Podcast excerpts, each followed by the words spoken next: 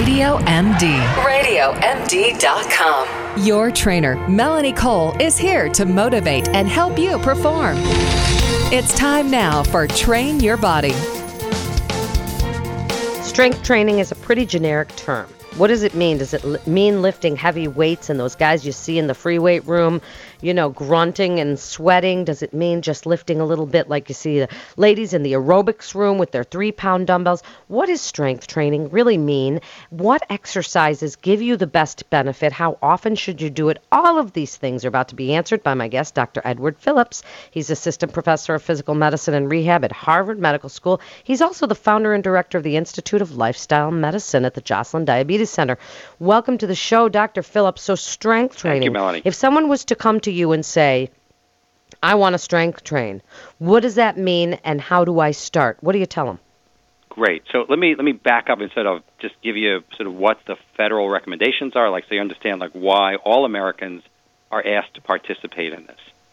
The the the physical activity guidelines for Americans most famously calls for all Americans to be moving of two and a half hours a week, 150 minutes, and we're re- working really hard to get there, getting out doing that brisk walk.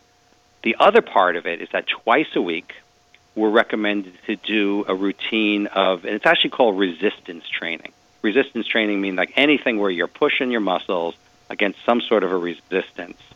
Strength is one outcome. You may also want to get uh, the, the kind of, and you could do that through lifting weights, through pulling on a, a, a resistance band. You can do it with doing body weight training. Um, it, you can't see me right now. I'm uh, not only am I standing up, but I'm going up and down on my on my toes, and I'm working my calves. I'm just working against gravity. So what we're looking for is twice a week, and we try to ask you because of muscle soreness not to do them two days in a row. So that's where we're going to start. We're going to try to get you working the muscles, major muscles of your body twice a week.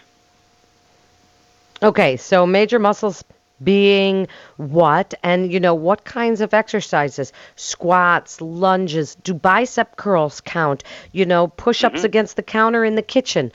Do you have to take that half an hour 45 minutes and actually go through a routine? Tell us about what you actually do the semantics of it all. Sure. So, so the the full prescription would be that you're going to work all the mus- major muscle groups. For instance, if I'm going up and down on my toes, I'm working my lower leg. If I start doing squats, I'm working my thighs, including the quads in the front and the hamstrings in the back. If I start bringing my legs out to the side, balancing on the other leg, I'm starting to work my core and my my butt muscles, my my glutes. If I start to do the plank position, where it's sort of the top of a push-up. I'm, I'm working my core, and I might be holding it. Um, if I start to do push-ups from that plank position, I'm obviously working my my upper body. So all of them are good. Obviously, we want you to do all of them. But in answer to your question, even if you did a little bit, it's better than nothing. So bicep curls are great. Um, what's interesting about our muscles is that they respond specifically to the uh, stress. What that means is that if you do bicep curls, you'll be able to do bicep curls. It's not going to help you run, uh, or not not directly. It's not going to help you uh, with with the strength of your back. Our bo- the the muscles will respond to what you do. So if you say, "Well, I want to have strong legs, strong back, strong uh, arms," you're going to work out all of them. So you, you're getting the idea that you're trying to do a general routine of your legs, your arms, your back, uh, and you could do this a couple of times a week. So, for people that don't know what exercises work what muscle groups, because yes, the muscles react specifically. So, you do something for mm-hmm. that muscle and it builds on itself, and then it will be stronger at that particular movement or that particular muscle group movement. But how do you know that doing a row works those lats? How do you know that planking works the core if you're not a trainer or you're not somebody who has been doing this a long time? So, two ways of looking at it. One of them is that when I prescribe exercise to my patients, the most common early conversation is, "So, Melanie, what would it take to get you to walk a little bit more? If I saw you walk in and you're walking out, we know you can do that. You learned this when you're about one year one years old.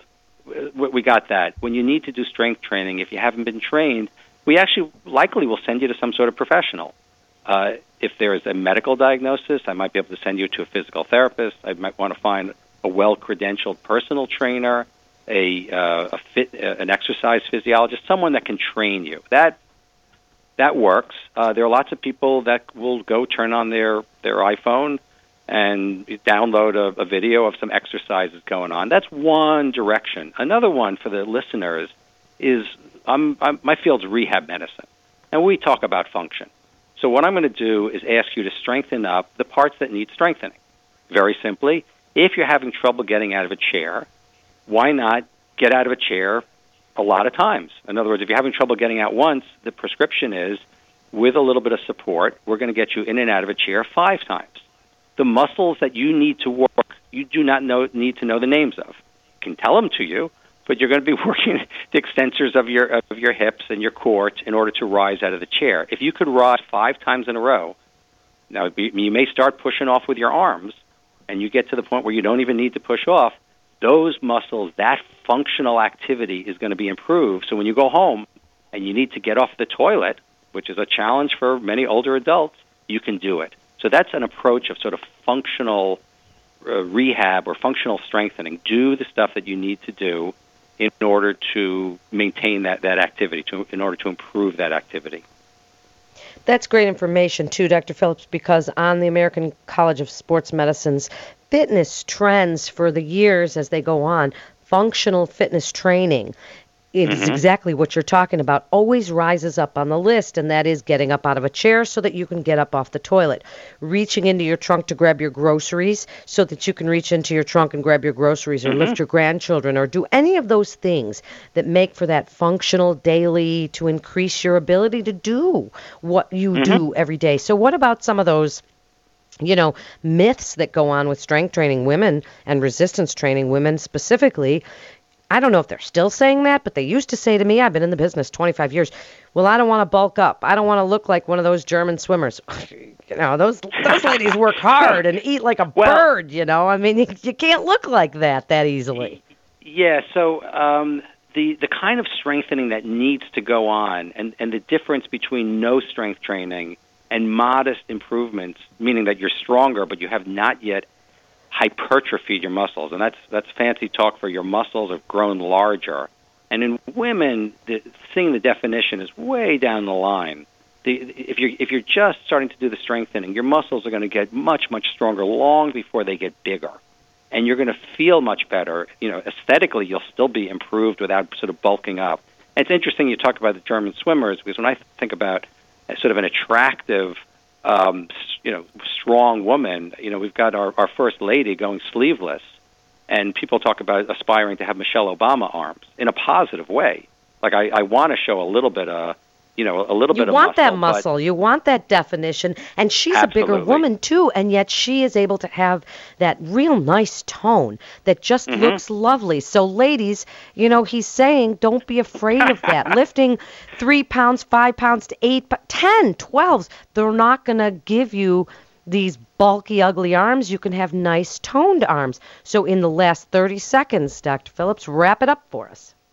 So, I would say everybody needs to be doing some sort of resistance or strength training. It's going to improve your function. It's going to improve your aesthetics. It's going to improve all sorts of health metrics. You're going to feel better about yourself, have less pain, and the more people that do it, the healthier our country would be. Absolutely great information. So the basics are here. Just get out and do it. You want to add strength training into your day? Lift that milk jug 15 times. Pick up your children. Squat a little. Lunge a little. You know, lift your legs. Move around. Do core, planking, you know, sit on the ball and do some pelvic lifts.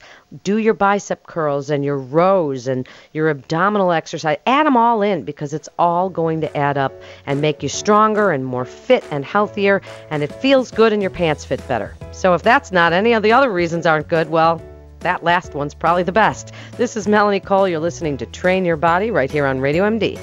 Thanks for listening and stay well.